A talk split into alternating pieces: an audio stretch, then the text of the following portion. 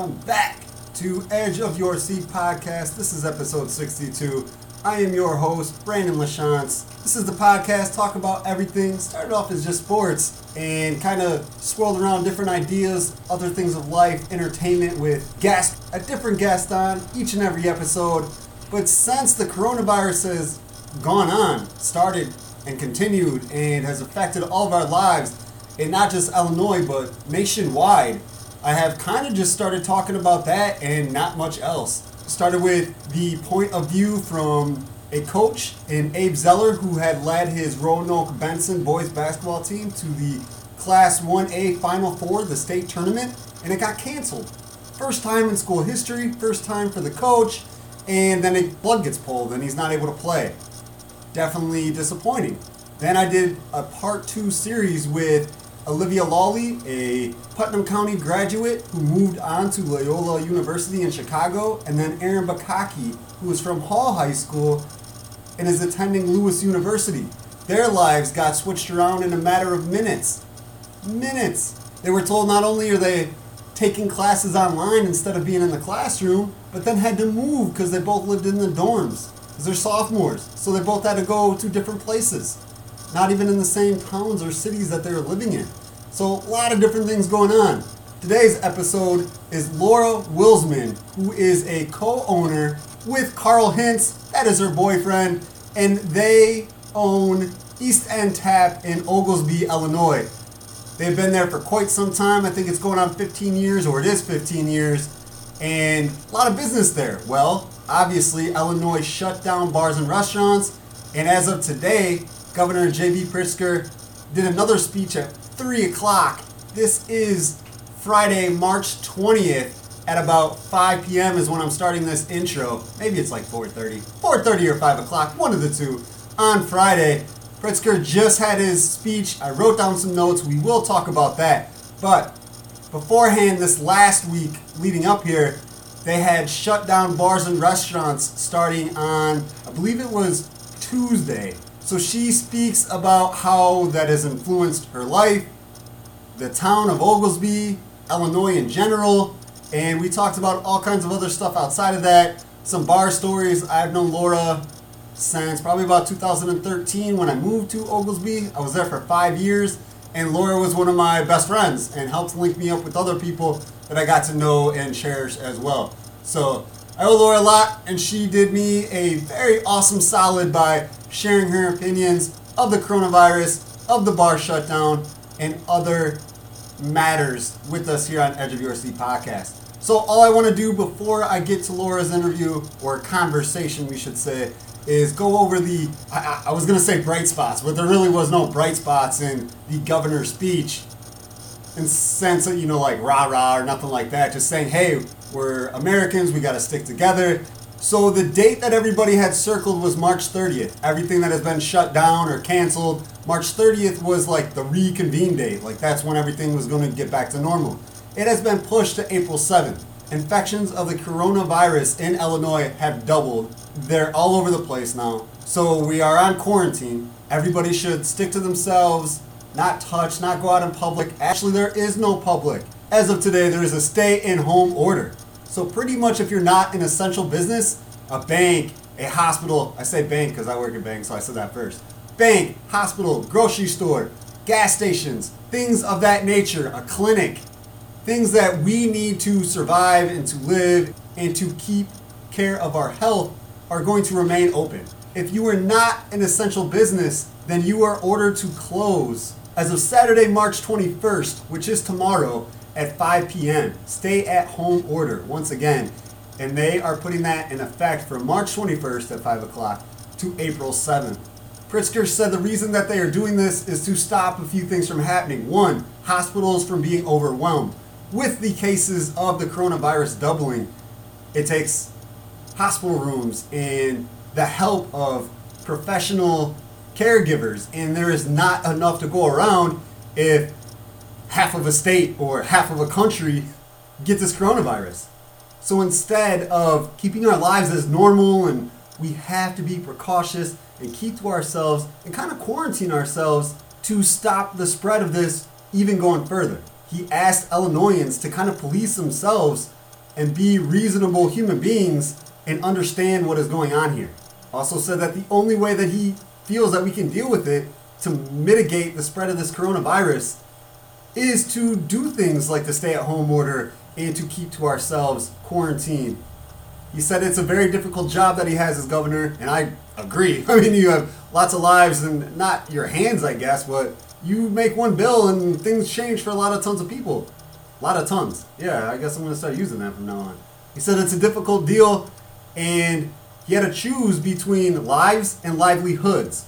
Because, yeah, we love to go to the bars. Yeah, we love to, you know, do things in public, bowling, workouts, gyms, you know, all that good stuff. But if we're spreading viruses and possibly taking lives, then we have to hold off on that. And we should be able to do that as American people to be like, hey, if I go here and I touch something and they touch it, they could possibly get a, a virus. None of us want to do that. Hopefully, nobody that I know or that any of us know, any person on this planet wants to be responsible for jeopardizing somebody's life. So it only makes sense to choose lives first. We can stay alive by being by ourselves and being in our apartments or our homes with our family and just stop at that that. We have a phone. We have Facebook and Twitter and Skype and we can stay in touch. We don't have to be around people and give them hugs and handshakes and fist pounds and stuff like that to know that we're alive, still your friend, still your family member. But I'd rather have my life than livelihood right at this moment. The things that will stay the same, like I said, were the grocery store, gas station. You said you could still walk and run and walk your dog, and there's no rush to the store. Like things are going to be normal if we are not hoarding and doing things like that. There is no reason to get out of control or worry to a point where you think you need to stock up your house right now because the world is going to end. He said there's no need for that. Grocery stores are going to stay open. Shipments are going to continue as normal. Just trying to de-socialize so we can stop the spread of this. The places that are changed, like I said, the non-essential businesses. And even the businesses that are essential could work at home instead of having to go. He did say, he's like hospital, caregivers, policemen, grocery stores, grocery store owners and clerks. He's like, we need you. You can't stay at home. I also think he added banks in there too. I am staying home for a week. We're kind of doing this rotation thing. So today was my first day home, and then I am going back to work on next Thursday. So I got about six days. Stay at home. I'm gonna do tons of podcasts, do some interviews, play some video games, try to work on making my apartment a little more comfy, things like that. Hopefully, you're doing things of the same nature. I saw a friend, Pat Goy, shout out to him and True Chicago fans. Another podcast, you should check them out if you can. I saw a video of him on Facebook cleaning out his garage. Looked like he was having a lot of fun. Nah, maybe not. But he got the job done anyway. Other things that the governor said is he is working on, I forgot the word that he used. I was jotting down things as fast as I can because I wanted to talk about this. I wanted to be knowledgeable of what is going on in our state. So I was jotting notes down as he was speaking. He said something about maybe not stopping rent, but you can't evict anybody you can't throw them out if they can't pay their bills during this time. How it goes in the future, I don't know. He said he's working on that so everybody has somewhere to live. He said he is also using additional resources for the homeless, trying to give them shelter in this time of need. It has been set up where schools all across Illinois are giving foods to their students. My sister and her kids have used this service the last few days as they have been picking up breakfasts and lunches for the children. So that has been an awesome, awesome thing going on. The governor also went into a spiel, or I guess a little learning lesson about the Chicago fire and how uh, this fire had taken out a town, and when it was at that point, it was just a town, a small town in Midwest United States, took it out, and they had to build it back from the ground up. They built it with fire retardant materials and made it smarter, made it bigger and better, and then turned into the third biggest city in the United States of America, behind, of course, New York and Los Angeles. So he used that as an example, like, hey, they built this, they learned from the fire and how to make sure that that didn't happen again. So then he used it to describe the coronavirus and how They're expanding testing for cures and medicines because we have to. We have to learn and innovate to stop the spread of this and to get rid of it. And they are doing everything that they can to do that. He said the healthcare structure has to advance because it must. And it, it does for us to live and survive. Those were the bullet points that I wrote down from the governor's speech. So even though everybody thought, and I'm one of them, I, I continuously thought like, hey, this is going to be a lockdown, nobody's leaving their house, anything like that. That's not the case. Just not in public environments. Like I can walk down the street and I'm not to get arrested. I kept joking around like, hey, is the SWAT team to come down, swoop up, pick me up? Somebody's to jump out of a helicopter because I was walking down the street. And that is not the case. So that is awesome. Grocery stores and way of life are still to be open.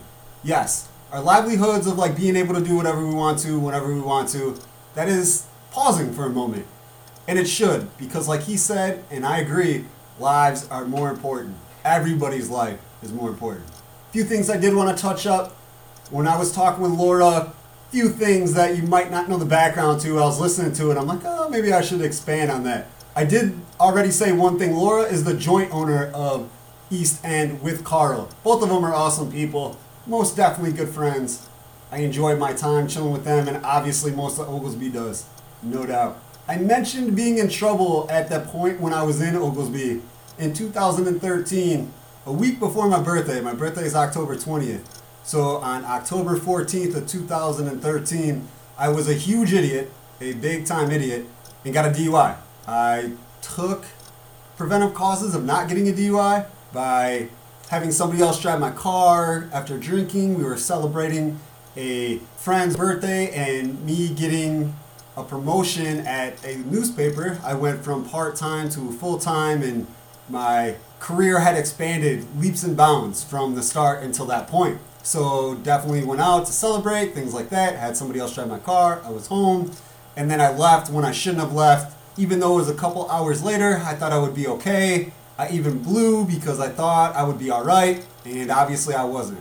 It is six and a half years later, and I am still dealing with these ramifications of getting that DUI. I have pretty much changed my life completely from being a partier all the time to being a responsible journalist, a responsible banker, and a responsible human being. I had to learn that through a crazy, crazy mistake and it stinks that I made it, and it stinks that I'm still going through it. I feel like I have definitely did my time and did everything that I could try to do to right the wrong. Like I said, I'm still dealing with it. It seems like cure for me getting my license back is going to be on hold too, as there's not been really any court cases or anything like that, unless it's essential deals. And me getting my license back, obviously six and a half years later, is not essential to the state of Illinois. And that is nothing on them. I did not say that as a jab or anything else, but that is reality, that is a situation. Hopefully, in soon time, that can be taken care of. A year ago, I would have never ever said on a podcast that I know anybody could check out anytime that they want to of me getting a DUI, being an idiot, and what had happened. But I am a man, I do make mistakes. I did make a mistake in 2013 that has influenced, you know, the next probably about seven, seven and a half years by the time it all gets cleared up. Hopefully, it gets cleared up by then. But I'm still battling, I'm still grinding. I have learned a lot, a lot of life lessons, a lot of improving myself and my inner circle. And man, the person that I was then to the person I am now is leaps and bounds different. I mean, just talking to me, you can probably witness that. See how I dress, see who everything about me is totally different. So, yeah, it stinks that I went through this. But at the same time, I'm glad because I'm glad that there were some positive changes. I am just now ready for it to be over. Anyway, long story short, don't drink and drive. Don't be an idiot. It will influence you and people around you for who knows how long. You never know how long it's going to be. I have had awesome relationships get kind of crushed or separated because of this, because I had to rely on people, or I could go into a huge, I could go on a podcast just about this tons of stories that I could share. if you're interested, let me know, and maybe I'll do a DUI podcast. Be safe. Do not drink and drive. Give somebody else the keys. Find a way that you don't have to drive in that situation. Please do it. Not just for you, but for everybody else around you. And for you. For the future you down the road. Please, don't drink and drive. All right, that's my lesson for the day. JB Pritzker, governor of Illinois, he gave us our lessons for the day. We will be on a stay at home order starting tomorrow at 5 p.m. I talked way longer than I wanted to in the intro. I'm going to give it to Laura Wilsman from East End Tap in Oglesby. Thank you for spending your time and chatting with us at Edge of Your Seat podcast. Listeners, thank you for coming back as always. Check us out on Spotify, Apple Music, iTunes, and Google Music. Email us, edgeofyourseatpodcast at gmail.com. And of course, social media, Facebook and Twitter, Edge of Your Seat Podcast for Facebook and Edge of Your Seat P for Twitter. We will be back maybe all week. I have the conversations and am having more conversations for these podcasts. So please keep listening. Until next time, peace. Well, it's not every day that you move to a new town and you don't know anybody and you're trying to get to know people. You so you go to local bars or establishments, restaurants, and you know try not to like interfere in conversations. You know it's really weird trying to like meet people for the first time and nobody knows who you are. That was definitely my experience when I first moved to Oglesby in 2013. I did not know anybody in the town except my roommate at the time. I moved to town just trying to hang out, meet some new friends, meet some new people, and it, it didn't take too long. Nah, it really didn't take long at all. And it was from the help of one person for like bridging the gap between me and Oglesby folk and that, of course, is Laura Wilsman, who is the owner of East End Tap, which for a while I could have called a second home. Laura, thank you for joining us. And you're right, I, I was there all the time. So thank you for joining us. How's life? It's kind of slow right now. I'm sure it's going to get quicker. But right now, we're just kind of sitting back, relaxing, maybe getting ready to start some new projects, painting and cleaning. Much needed updating that we just literally had no time for before because we were working.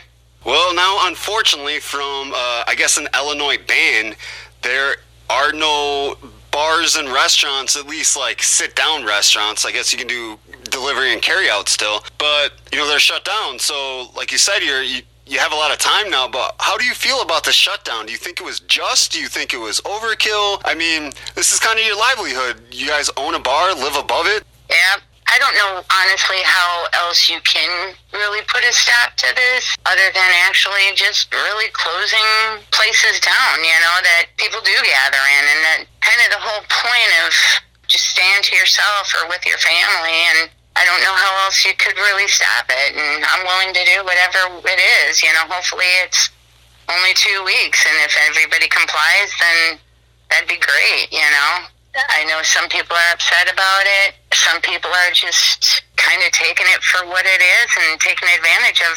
A lot of them are doing remodeling and stuff like that. But then I've heard a lot of people too that it, it's going to destroy a lot of businesses, and some of them are saying straight up that they're just not going to make it. I mean, two weeks is quite a while, and to have zero income, you still got bills coming in unless you got a little bit of stash or something to get you to muddle through. Hopefully, it's only the two weeks. I guess we'll just kind of see. Now, we've heard companies like Ameren, you know, waiving late fees and not canceling things, no shutdowns. I think Nicor may have done the same thing or something like that. Uh, Xfinity yeah. is offering internet to low income families because, of course, students are doing their schooling at home with internet, stuff like that. Has there been any vendors or anything like that that's reached out to you, you know, whether it's utilities or you know stuff to help run in the business? Has anybody reached out to you with things like that to kind of i guess make it a little easier? No not at all. We haven't gotten any relief from anybody actually. Not as of yet anyhow. It's only day two really. Hopefully they come up with something. I mean i think we'll be fine if it's just the two weeks but it goes much longer than that then it may get a little more difficult you know I got an email from I can't even remember. I think it was like one of my credit cards or something. They're like, "Hey, you know, we're just trying to make things easier for you, so you can just pay your bill online." Thanks. That's great. wow. So yeah, so so far they're not they're not stopping anything. They still want you to pay. I know. I was like, well, that'll do a lot of good. I'm still getting calls from you know my car warranty people and stuff like that. They haven't slowed them down at all. So you said it's day two. So did you close Monday night? Yeah, nine o'clock. Okay. Yeah, yeah, we were supposed to close Monday night at nine o'clock. So on Monday, did you have most of Oglesby in there trying to get their last taste of bar beer for a little while? Yeah, we had we had quite a few. It was dark night too, so we started early so that we could ensure that we'd be done and out by nine. You know, but we took a group photo. just kind of had a good time. Ordered pizza. It was it was a nice night. It was just kind of sad, everybody leaving, and you know, all walking out, and I'm still standing here, and it's like, wow. I've just I've never not worked, and I've never not I've closed twice in 15 years. Once was when my daughter had a baby, and once was when my dad died. That's been it. Other than that, we've never closed. it was just kind of odd. I remember when your daughter got married, I was at the wedding, and we brought the whole wedding to the bar. Yeah, that was fun. I will never forget that that time in Oglesby. mm Never. Oh, there's been a lot of good times. I remember the first time you came in here. It was your birthday. Yeah, I And was. You said, you said I need. How old were you? You were like 30 or I was either 29 or 30. might have been yeah. But you're like, I need 29 shots. I'm like, oh, I can't give you that kind of. Yeah, and I, but I think we did line up 29 apple pie shots. I think you did. it was awesome. I will say that. I Yeah. actually remember that. I don't know if it was, I, it was probably like a year ago. I actually saw the photo of that night. Like I'm sitting, standing at the corner of the bar where I usually stood, and Uh-huh. I had a red button up on, or like a maroonish button up, yeah, it was like a maroon. Yeah, yeah. and a fedora, and a line of line of line of shots. Yeah. I, I remember. I remember you walking in. You were like, "Yeah, I just moved to town." I'm like, "All right, new victim." oh, remember we sat you next to Louie? I was just thinking of that. yeah, we sat. we were like, "God, why does everybody keep buying this guy beers or buying you beers?" I'm like, "Oh, you'll figure it out." Yeah, for the listeners that obviously weren't there, so it was me, you, a really good mutual friend of both of ours that we called Pops, rest in peace, Mhm. and then Louie. So it was Louie, me, and then Pops at the bar, and then you were behind the bar where you sat at the end. And Uh-huh. The first beer, like I had myself, and I said like I was only going for like two or three. Like I just came, say hi, chill out for a little bit, and then go home. So I had one, and then somebody bought me a beer. I'm like, okay. They're like, yeah, you know, it's it, we want to talk to you. I'm like, okay. So I finished that one. Somebody buys me another beer, and while this is happening, this Louis guy who I had never met, but he was my neighbor. He actually lived right across the street. So I had seen him, but I didn't know who he was. Non-stop talking. Think about the most annoying little brother or sister or aunt or uncle or anything that just keeps talking and talking and talking about anything. He will talk about music one minute, movies the next, comic books from 1975. All of a sudden, it's like an hour in and he's never caught his breath. So you guys set me up to listen to that for at least Oh, we I totally set you up. And you still came back. That's true. Just plainly a glutton for punishment. yeah, that's true. I will never forget that. That was a good memory. Another good memory is where, you know, talking about memories, and we just mentioned Pops. When he passed away, unfortunately, we all got together, like everybody that was there frequently, and, you know, let off balloons and, and did like a, a thing for him. That was that was really cool. I'll never forget that day. Mhm. That was nice. Yeah, that was nice. Uh, Pops, he was great too, wasn't he? Oh, he was awesome. And it was funny because I had gotten myself in some trouble and needed a ride. I was working at a paper and needed to get to games and things like that. And I had asked you, I was like, Laura, do you know anybody that I could literally just pay to drive me? Like, I will employ them pretty much. And you Mhm. gave me this guy's name. I- I- Actually, I think it took a week. You're like, I don't know anybody. I'll think about it. And then I came in one day and you're like, I think I got somebody for you. And said Pops. And I'd met him like a week before, but I didn't really know him that well. We said hi. You know, I shook his hand. Nice to meet you. Mhm. I didn't really know him then. and you're like, why don't you talk to him? So I did, and he was more than excited. It got him. Oh, you know what? It was like it was honestly like a match made in heaven hooking you two up. You know, because you really made his day too by being able to go to them things. He really enjoyed that. Yeah, he loved that. You know, so he wasn't just doing you a favor. You you did him a favor too. Yeah, it was a lot of fun. It was Yeah. a lot of fun. I will never forget some of the things that he'd say when we were sitting on the bleachers. Well, first of all, he didn't. He knew sports, but he didn't know sports. He wasn't like Yeah. raving Yeah. fan. Like he was the occasional went to a granddaughter's game, or you know when his kids were younger. Unless it had the Cubs. He liked the Cubs. Yeah, definitely. We actually went to a Cubs game together too. Yep. Yep. Definitely.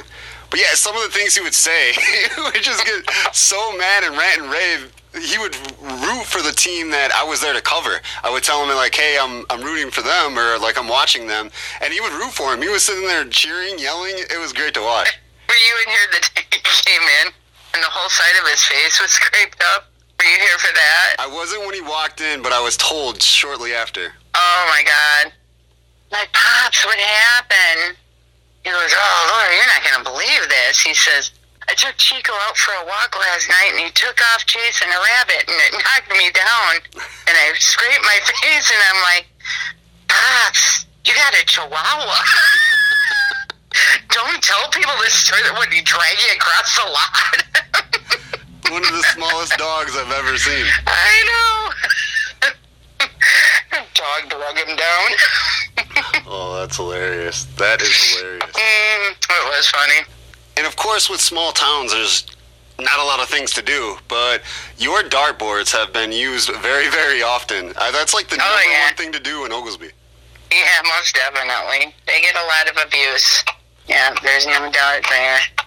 Our dart team's kind of slowed down, but well, it's about over now. I think they only have one or two more games, so they'll- have to make those up for the season. But then they just play on weekends or at night just to play. You know, it's not so much league anymore. They kind of don't play that too much for the summer. Not being able to go to the bar for a couple of weeks, it might actually beef things up when when they are allowed to come back. You know. Closing down, forced by Illinois. Has there been anything said? I mean, beer's not really perishable, and I guess you got frozen pizzas. But Mhm. has there been anything like that you had to worry about or had to deal with, like supply wise? Um, we regulate our supply pretty good. so, you know, I mean, like as far as the beer and stuff, that's all kind of up to date. So, and it's typically, I think it's like three months before the expiration date, which you know, it's it's fine after that, but I don't believe I can sell it after that. So that would be a concern, you know, if it does take, if you know, if this ends up like I heard somewhere, it could go into like July and August. I mean, if that happens, it's going to be really tough. It's Wednesday, March 18th right now, and we really don't know what's going to happen. We don't know the future at all. No, we don't. Not at all. Not at all. Some healthcare workers have gotten badges saying that they're allowed to be out in public because they're healthcare and they are allowed to be driving. So that's kind of concerning, you know, that they're passing those out now, you know. I mean, is it going to come to a total lockdown? I God, I hope not. That would be bad. Yeah, I could I see know. that not being the way they want that to be. Yeah, yeah. This can be truly devastating, especially to a lot of small business, you know. All the more reason you should support them when we do open back up because, man, we're going to need it. None of my friends that own bars, or I don't know any of them that would be able to take a hit like having to stay closed through August. That would be the end of probably a lot of your local neighborhood taverns. Yeah, I could see that kind of demolishing the Illinois Valley. hmm Saying that you've talked to your local bar friends and stuff, what's kind of the consensus of bar owners and small business owners of what's going on? Besides, you know, like, hey, if this goes on too much, you know, that we're going to be bankrupt. But what are kind of the thoughts and the rumblings that are going on? Uh, some are mad. You know, I've kind of heard some of them. Some of them are blatantly, we're just not going to do it. I, you know, I don't know if that's even an option, quite honestly. And, you know, like I said, if we don't do it, what could happen then?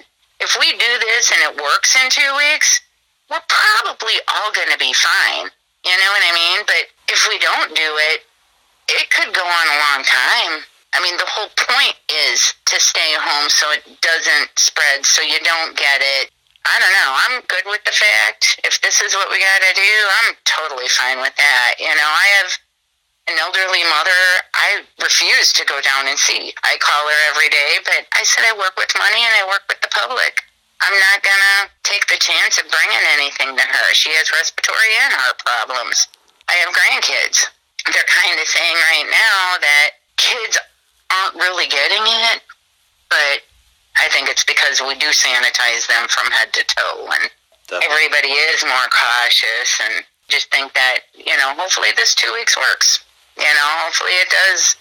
And this is as long as we're going to go, you know. On Friday, I was supposed to go to a wake and I was gonna go. The wake started at five. I got off work at five. It was like two blocks away from the bank. I'm like, hey, you know, I'll just walk over there.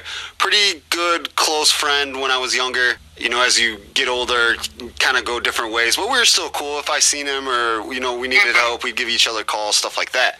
About a half hour, 40 minutes before I go to get off work, Illinois Governor J.B. Pritzker shuts down schools and says, you know, nobody's going back to school from Tuesday to was it March 30th? Yeah, yeah, the end of the month. Tuesday to March 30th. So in my head, I didn't like panic, but I'm like, so I'm going to go to this wake after I don't touch money every single customer, but some I do. Mm-hmm. And I'm around public and I'm around, you know, 30, 40 different coworkers every day. I'm like, I don't know if that's a good idea for me to go and like catch something or if I'm a carrier because I guess like people mm-hmm. my age that have good immune systems can be carriers mm-hmm. and pass it on. Yeah, and not, not even know. Yeah. Yeah. So in my head, I'm like, okay, this is not a good idea. So I didn't go.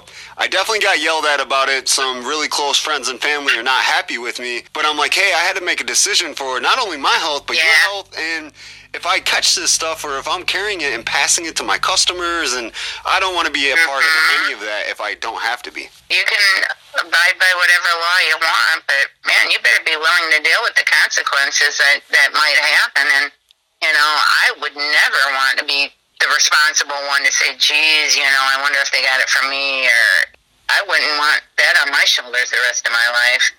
Yeah, and while I was at work today, like I said, it's Wednesday, March 18th the governor is sending National Guard like around Illinois to kind of like rustle people in, like to, mm-hmm. to, help quarantine mm-hmm. because people are not listening. So, yeah. like yeah. You, like you were saying about you know people not listening to the warnings and keeping bars and establishments open, they're gonna have National Guard knocking down their door. Mhm. Yeah. No, it's gonna get it's gonna get pretty interesting. I'm sure. I said we're we're straight up we're living history right now. You know, like my grandkids' grandkids are going to be reading about this, and my grandkids are going to be able to say, "Yep, I lived through that." You know, it's just kind of weird to say that because, like in my lifetime, we've had things happen, but nothing like this extreme in my lifetime. Going back in history books and asking a bunch of people and like looking stuff up on Google, nothing like this has ever happened. Not to this yeah. extreme. No, no. Somebody was saying like in 1913 or something was it smallpox, but I don't think it was like to this. They didn't quarantine people in their homes. They didn't shut everything down. I think that was just people had common sense then and just did it themselves. I don't know. right, right. But I mean, Canada shut down its borders.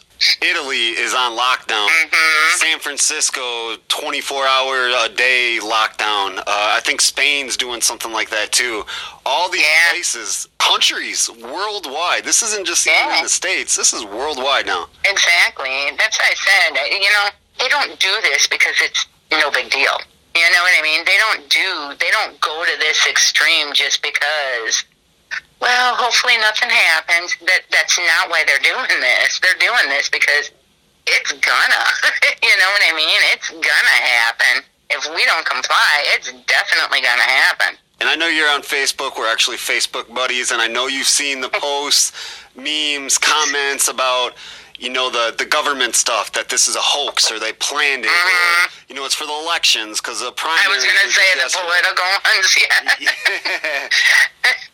So, what do you think about that? Does that have anything to do with this? I, I don't believe so, no. In this day and age, people travel so much, you know, people have to travel for work. They can't just stay home or work from home. That's just not feasible for a lot of people, you know, and I think that's why it's just spreading and getting so big is because it just isn't feasible for people to do. They say only 30% of it in the beginning, it was like only 30% of it is actual travel related. So the other 70% is surface, surface or contact of, of some sort with somebody that has it. It's, it's going to continue to spread unless we just don't have contact. Yeah. I can see this affecting how we live and how we go about things for the rest of our lives. Oh, most definitely. Most definitely. I'm, of course, schooling, there's nothing better than hands-on instructional, you know, instructional schooling, of course, you know, but I can see this like eliminating a lot of jobs for teachers. Like they're saying they're probably never going to go back to school. A lot of them have, honestly, said, your kids ain't going back. My granddaughter, they cleaned out her locker and literally cracked the door and handed her books out. Is that going to eliminate a lot of teaching jobs? Because eventually they're going to sit and say, well, guess what? We don't need teachers. You know, we don't need people to teach our children. They can do it online like they've been doing for three months now. It's going to affect everybody. I mean, if we're talking about distancing ourselves from people and things like that, sports, there's a lot of contact sports. Mhm, You're touching mhm. somebody every other two or three seconds. Now, are those going to be prohibited? Like, you can't even play basketball or football or, I know baseball is Yeah, not. how are you gonna how are you gonna stay within six feet? yeah, baseball is really the only one. Unless you tag them out, you know. But Yeah. But yeah, no sports. What are you gonna do? You you can't stay within six feet of somebody and play basketball. Yeah, and then even not even thinking jobs or professions or athletics, like just our daily how we interact with when you see your Mhm. family and loved ones, you give them a hug. Is a hug going to be Yeah, outlawed? yeah, You shake Yeah. your grandfather's hand. Is that going to be outlawed? yeah. I mean, my two older grandkids, we fist bump now. You know, we don't really like. But the two little ones, they're heartbroken that they cry literally because I'm afraid to kiss them. You know, and it's like, God, what what is that going to stamp into their mind as they grow up? Grandma won't kiss me. You know what I mean? Yeah. You're a mean grandma, Laura. Yeah. What kind of cootie crap is that? So I mean, I do, you know, and I try to like do like just a cheek touch or something, you know. But like I said, they're little. They know what a kiss is, you know, and they know what a hug is, and they they know what these are. And now I'm supposed to say, I don't want to do that. Yeah, it's it's crazy. And I have said this to a couple people, and they looked at me like I slapped them. But I really think this is going to be the beginning of end of cash, like literally dollar bills. Oh yeah, most definitely, I mean, we most have definitely. we have credit cards, we have debit cards, we Mhm. have you know where you can make payments and stuff through not having to deal with cash. I Yeah, yeah. how would that influence bars and local businesses that are Mhm. cash business? How would that Well, affect you you know, guys? how you gonna how are you gonna leave tips for people? You know, because like to do it on a credit card, I purposely, even if I order food from DoorDash or something, or have my groceries delivered, I tip in cash, just simply because it's they they count on that money. Why should they be taxed on that money? You know what I mean? And, and it's like you're not going to be able to do that. Hey, it'll be the government's way of tracking every penny that is spent and every penny that is spent anywhere. and they get taxed for it all too. Uh huh. You know, like right now, your waitresses make, I don't know what they make, like four bucks or something, because they depend on the tipping. It averages out. You know, they figure it averages out. But are these people now going to, you know, be able to pay their waitresses minimum wage, which is now going to like 10 and up? You're going to be able to pay your waitress that? Because if you do that, now you have to raise your prices of the food that you're serving. So now the people are going to be like, well, they're not going to tip, but they won't have to because waitresses would be making normal wage, I guess. But it's really going to just it's going to scrub everything. I know, and like with you with bartender, I mean the best thing, well, not the best thing. I did get to see you all the time. I hope that earned brownie points. but one of the coolest things about East End is you could get a two dollar. What is that? A sixteen ounce draft? Yeah, no, that's changed. Oh, it's changed. they raised barrels twenty dollars a barrel right before this happened, which meant we had to raise our beer to three and a quarter Oh wow. for a draft. So, I mean, that's going to be eliminated anyhow. I don't know how I'm going to do a lunchbox. You know, we're just going to have to sell enough to finish a bottle of beer. so mm. there's no ways, and it'll be tricky. So would this make, even though they just raised it already, that's crazy that it's three and a quarter. Well, that's insane. But Yeah. with this stuff happening, if they made, you know, have to pay people more money and then you have to raise the prices of stuff, would you have to raise your beer even more as well? Yeah, yeah. I was told a long time ago that we should have been charging three dollars by our distributors. They have a rate that you're supposed to go by, and this is what you should charge for it. And we never did. We charged a dollar seventy-five forever, and then two bucks, and then last year they raised the half barrels ten dollars. So we went to two fifty. So it was the same whether you got a draft or you got a can or bottle. They were all the same. Now they raised them twenty dollars more a barrel. It's like we're gonna make them three fifty. That's just crazy to pay for a draft beer. We're not in Chicago, although they do pay the same price for their beer as we do here. I don't. I never could understand that. Yeah, that's always been a mystical creature. sort of, mm-hmm. yeah. Yeah, that's always been but they're, they're going by the rate that you're supposed to. But you know, small towns, you you just can't do that. You know, there's so many old time bars. They've been paying this price forever. Them old timers don't take change very well. No. Yeah, if you Yeah, told somebody in the Illinois Valley, or actually anywhere like outside of Chicago, that Mm-hmm. a beer is like six dollars, they're probably not going to buy it. oh God, no. God, no. The only reason that we do why we're at Wrigley Field watching the Cubs or, you know, Mhm. at a Bears game or a Bulls game, Blackhawks game, is because of the environment. Yeah, exactly. A local bar in the middle of nowhere, Illinois, that's not an environment where you're to want to pay $8 a beer. No, no. And you know, and I mean, this is to be changed too. That you know, people are to be sitting home now, drinking, and realizing how much money they're saving, and having their friends just come to their garage, which is still not solving anything because you're still having contact with these people. They're going to realize that, oh, look at the money we saved by just doing this. Let's just hang out here from now on. So I think it's going to affect the bar business, honestly, a lot more than you know people really think. I think people are going to see and people are going to they're going to be like, oh, we should have just we'll just stay home. That's definitely an interesting point of view. I mean, I was a very obviously I got to know you and your family and people in Oglesby really, really well by going to East End and other bars in Oglesby for probably like four or five nights a week. I'm not gonna lie, I was avid bar goer. But in the last, I'm gonna say like year and a half, you know, I've cut it down. Now I might go like once a month, maybe once, you know, every month and a half, something like that. And Yeah. you do save money, and your life Yeah, does change and- a little bit. Exactly, and it's going to be the same for restaurants too. I mean, God knows I don't cook. Do not cook. Carl and I go out to eat all the time. When everybody was making a mad rush to grocery stores, I said to Carl, I go, you know what? We are those people that we literally do not have any food in our house because I don't cook. We go out to eat all the time. You know, now I have to cook. I said, as I know as soon as he realizes how cheap it is, we're not going to go out to eat anymore. So are you gonna start faking that you don't know how to cook? Like, I'm sorry, I don't even know Yeah. how to do this. Well, I'm hoping if I just burn everything, he'll be like, "Oh, I can't wait for them restaurants to open back up." So I wonder, in the minds of the government and you know officials, higher ups, and stuff like that, if they're thinking like this, I guess pause, or hopefully not going to be the stop of life as we know it, but the pause of life as we know it. Like when things start being reopened and things come back around to what we're you know normally used to, mm-hmm. if they're hoping that it's going to be a gigantic boom, especially for the economy. I talked to my sister; she works at Walmart. And I go, "Hey, President just said Walmart went up two thousand points." I said, "You might want to sell your stock now because everybody's stocked up. So if this does pass in two weeks, who's going to be at the store for probably the next six months?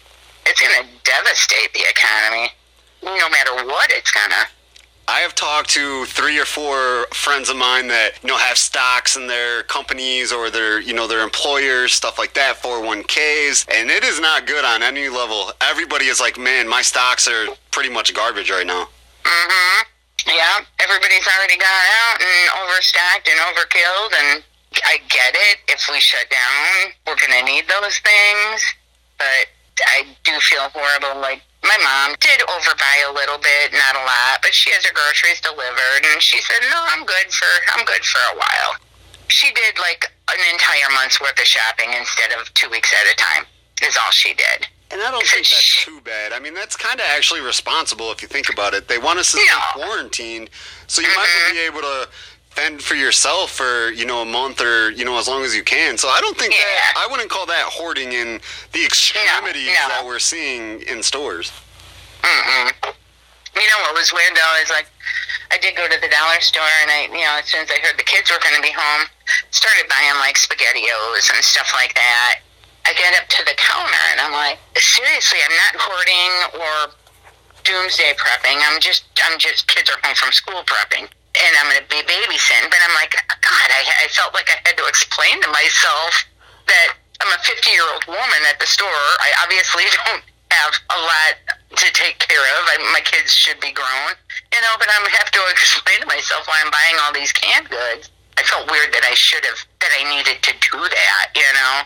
That people were looking at you like, geez, what she needs six cans of tuna fish for, you know, geez, she's just leave them for some of the old people, or, you know?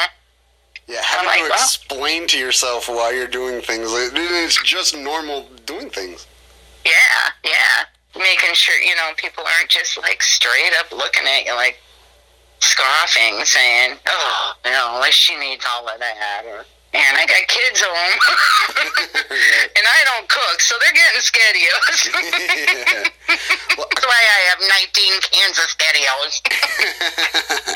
I walk to work. It's about you know three, four blocks away. Not not that big a deal. And I was joking when I left work, and I was like, with this National Guard thing, like I don't know, am I gonna be safe? Is like SWAT team, a helicopter is gonna come over my head. Uh-huh. They're gonna rappel out of the helicopter, jump on top of me, and ask what I'm doing. Like I'm just walking. Yeah, well, I was out at the lake when they started saying, you know, about the schools closing and they were gonna like shut down the bars and stuff, and I'm like, oh my god! And it's so quiet out there. It's almost like just there's nobody out there. You know, it's off season, so you know, there's it's just quiet. And I'm sitting on the porch. I'm doing a puzzle and I'm trying to keep up, and the internet's kind of sketchy, so like everything kept like freezing and skipping, so I wasn't getting everything. And I'm texting Carl, and I go, God, should I, you know, should I come home? You know, and he's not texting me back because I don't get service very good either. And I'm like, finally he texts me back, and he goes, uh, No, go ahead and stay out there another night. He goes, I got things on this end. I'm like, Oh, it's too late. I'm already packing and on my way home. I said, I feel like I'm literally in a Stephen King movie, and you know that. that I'm gonna pull into town and everybody's gonna be gone and nobody told me and Yeah, I've been calling this either the Twilight Zone or like a bad Netflix movie. yeah, I've been calling it a Stephen King novel. Well, outside of the corona, I mean, you do have four grandchildren, so I know you watch a lot of cartoons. I want to know your favorite cartoons and your least favorite cartoons. uh, you know, I, I hate. I don't really like watching much animated stuff. They got the Disney Channel over there, so I do watch a lot of that. If I see Frozen 2 one more time, I'm gonna vomit. I, I seriously know the words to it.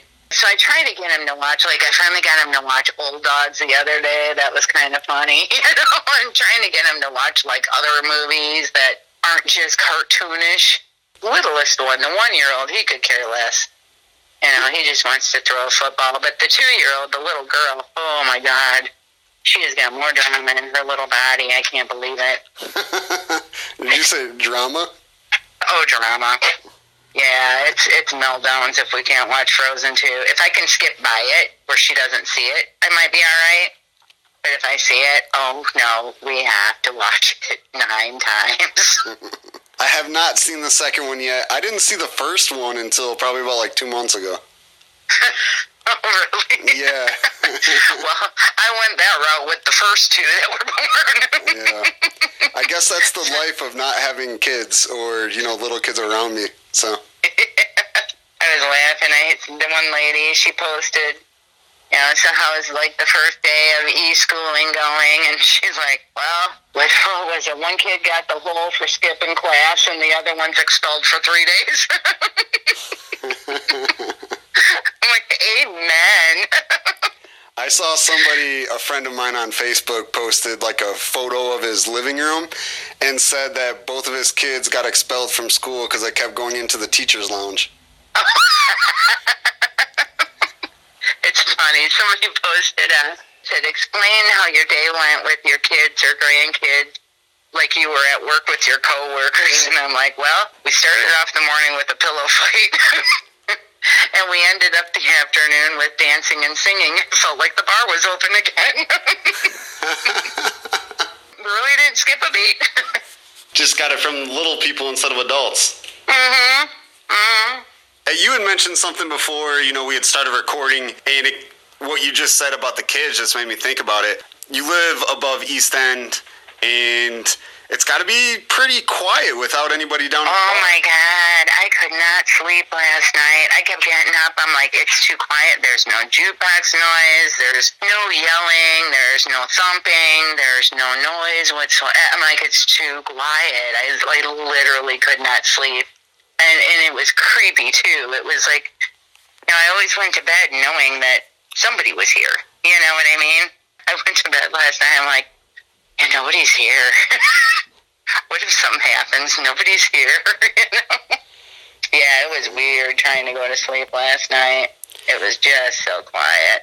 Now, is it like that in all of Oglesby? Because let's face it, Oglesby has got one road that is pretty much where everything is, and Yeah. and probably in like a two to three mile road, there's like nine bars.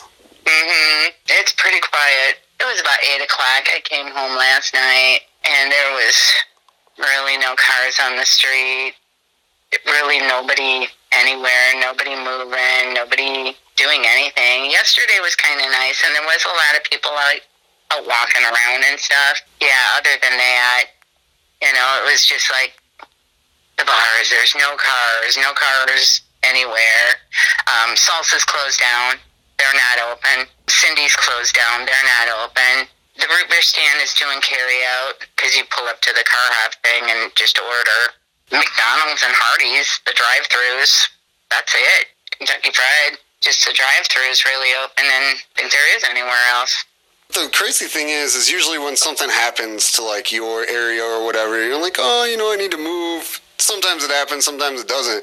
But right now, where are you gonna move to? It's the same Where thing you gonna go? I know. Yeah. Well, that's what I was telling Carl too. I'm like, man, if they do call full blown quarantine, I'm going to the lake.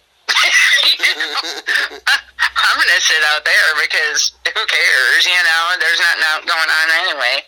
You know, but then you got, I got thinking, I'm like, geez, you know, our machine guys, they've come, they've cleaned out all the machines with all money. And they're like, yeah, you might want to put a sign on your door saying all machines have been emptied. And I'm like, oh, yeah, people are going to start breaking in. You know, how bad is this going to get? We need to board up windows. The more I thought about it, I'm like, I'm not going anywhere. You know, my kids are here. What do you do? Where do you go? No, there's nowhere. And then now you were talking about people robbing people and trying to break in homes and stuff like that.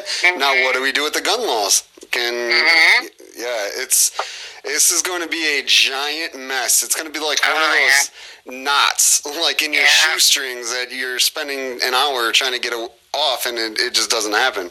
Exactly. And that's why I think it is so important that people take this seriously and just stay the hell home for two weeks. If they stay home for two weeks and, and you don't do any, you know, you have no contact with other people, you, you know, other than family, of course, but it's the only way to make this stop. There's no vaccination, I don't think, as of yet. So Nope. you can be really selfish about it and say, well, I'm 30, so it really isn't going to affect me any different than it's like just a normal flu or normal pneumonia, you know. But what about your grandma? Or what about just anybody? What if you run into somebody that does have a some kind of immune issue, whether it be asthma or, you know, whatever. You want to live the rest of your life knowing you're the one that killed that person? I don't think so. Yeah, nobody wants that. We are in a crazy, crazy time. We're talking about, you know, being in the history books and stuff. I just thought about. I talked to two college students that were former high school students around our area in the Illinois Valley that, you know, they had to pick up their life and move back home after being in Chicago and other places away from home and then bam, a minute their life just changes, flips upside down. I talked to a basketball coach who was first time in the state tournament. They make qualify for the state tournament and then they get canceled. Yeah. And just people's lives flipping upside down. Yeah. And I'm like, I could go back and write a book off these if I wanted to. yeah. Well, you know, I mean, like I heard a guy this morning, it was a teacher that was on apologizing to seniors. You've gone your whole life in school waiting for your senior year. And although prom, people, you know, you think, oh, big deal. But these are what these kids live for. It is a big deal. You know, they don't have to worry about their kids being okay. They live for prom, you know, and they're not going to get it. My daughter-in-law, Dylan's girlfriend, she's down to literally her last six weeks of nursing school, and she's not going to graduate. They don't know if she's going to graduate on time. Like we're supposed to get our pictures and our hats and stuff next week. You know, to her that's a big deal. She's devoted two years of her life, just her, but my son. It's been a stressful two years for them financially because she can't work like she did before because she studies all the time. You know, and and here, you know, she's down to the last six weeks. And maybe getting your picture taken in your nursing camp doesn't sound like a big deal, but this is what you've waited two years to do. Yeah, and you don't know the struggles that these people have had in between. You just said like, hey, they were struggling financially, things like that. Yeah. I remember when I graduated from college, I had dropped out for two years because a best friend who was pretty much a brother to me. I mean, his family is still my family to this day. Had passed away. I took two years off. I came back, changed my life. Like I was on the dean's list my senior year, things like that Mhm. going across that podium and grabbing that diploma meant the world to me and all the struggles and everything I went through and all that just like flashed through and like hey I made it Yeah. that photo and that hat Mhm. mean the world to that person regardless of what other people think of it Yeah, exactly. You know, like I said, it may not sound like a big deal, but to that person, it was. They've waited a long time and they've worked really hard for that. You know. I don't know if she's actually heard from Ivy what they're going to do yet from the college. I think she said that right now they're just like re-going over their notes. I don't know if she's. I think she was supposed to hear today what was going to happen. What they did was just gave them an extra week for spring break. Other than that, I don't think she even really knows quite yet what they're going to do. I don't think they've told them. Mhm. I don't even know what to say anymore like we're you're hearing all these stories and what's going on in people's lives and you're like there's nothing that you can do there literally Yeah. is nothing that you can do to stop it or like make the things happen that you want to have happen because they're just not there now No, uh-uh. No. obviously i'm a big sports guy it's been my entire life i've played i've been coaching Yeah. i've been writing everything that's in my life has been dealing with sports i turned on tv last saturday it was like the 2018 basketball championship on like abc 2 o'clock on a saturday afternoon and you're like we're watching sports from two years ago Mhm. what is going on like Yeah. Yeah. Well, liquor commissioner won't have to worry about bars selling tickets on the Sweet 16 this year. I like Pretty sure they can sit back and relax. They're like, Oh, that's funny. and the people that fought for sports betting so much are probably really, really mad right now. So we went through all this, all this legal stuff to make sure that we could gamble. And now there's no Yeah. sports to gamble on. I know. We're actually getting our sixth machine tomorrow. you know, they, they okayed for the bars to be able to get six machines now. Yep, we're getting ours tomorrow. and what do we do with it? If there's any ghosts at East End, maybe they can play. no, they're shut off. The state shut them off. Oh, that's right. Statewide, no, all the poker machines are shut down statewide. So yeah, you can't even do that. Oh. At least that's saving electricity, I guess. I'm like waiting for tomorrow. I'm like, hey, East End got their six machine. I'll let you know as soon as you can come in and play. I was so stoked about like being, you know, because I post like winners if we start getting a lot of big winners and stuff, and I'm like, oh yeah, you have to post on Facebook that we got our sixth machine. I'll be the first one in town. And I'm like, who cares? Yeah. I'd be like, whoop de doo. Oh, that's Yeah. so crazy. Well, Laura, we've talked for a while, went through a lot of stuff. Yeah, it was great catching up with you and talking to you. Always. So we'll have to do this more. It Definitely. may be all we can do. That's what I told Dylan. I'm like, hey, make sure you pay the phone bill because this is going to be all we got.